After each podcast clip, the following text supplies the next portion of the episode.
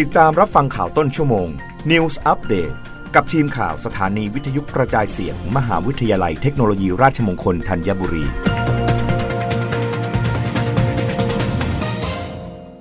รับฟังข่าวต้นชั่วโมง โดยทีมข่าววิทยุราชมงคลธัญบุรีค่ะ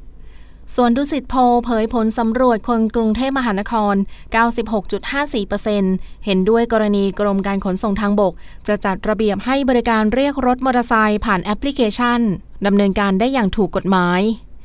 จากกรณีที่กรมการขนส่งทางบกจะมีการจัดระเบียบให้บริการเรียกรถมอเตอร์ไซค์ผ่านแอปพลิเคชัน สามารถดำเนินการได้อย่างถูกกฎหมาย เพื่อให้บริการรถมอเตอร์ไซค์รับจ้าง เป็นไปด้วยความเรียบร้อย และช่วยให้ประชาชนได้รับบริการที่มีคุณภาพปลอดภัย เพื่อสะท้อนความคิดเห็นของประชาชนนั้นสวนดุสิตโพลมหาวิทยาลัยสวนดุสิต ได้ทำการสำรวจความคิดเห็นของคนกรุงเทพมหานคร ทั้งที่เคยใช้บริการแอปพลิเคชันเรียกรถ และผู้ที่ไม่เคยใช้บริการจำนวนทั้งสิ้น 607 คน เป็นการสำรวจภาคสนาม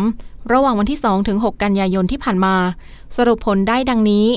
การให้บริการเรียกรถมอเตอร์ไซค์ผ่านแอปพลิเคชันในปัจจุบัน เป็นอีกทางเลือกหนึ่งให้กับประชาชน บริการหลากหลายมากขึ้น ร้อยละ 63.10 รองลงมาคือสะดวกสบายสามารถเรียกใช้บริการจากที่ไหน หรือเวลาไหนก็ได้ ร้อยละ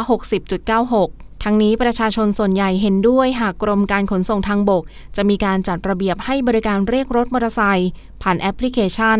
สามารถดำเนินการได้อย่างถูกกฎหมาย สูงถึงร้อยละ 96.54 ผู้ให้บริการจะเป็นใครก็ได้ เปิดโอกาสให้ทั้งสองกลุ่ม คือวินมอเตอร์ไซค์ป้ายเหลืองและบุคคลทั่วไป ที่ให้บริการผ่านแอปพลิเคชันป้ายดำ สามารถให้บริการได้อย่างเสรีร้อยละ 81.39 สิ่งที่คาดหวังต่อบริการรถมอเตอร์ไซค์ผ่านแอปพลิเคชัน คือการพัฒนาปรับปรุงบริการ และเทคโนโลยีอย่างต่อเนื่องร้อยละ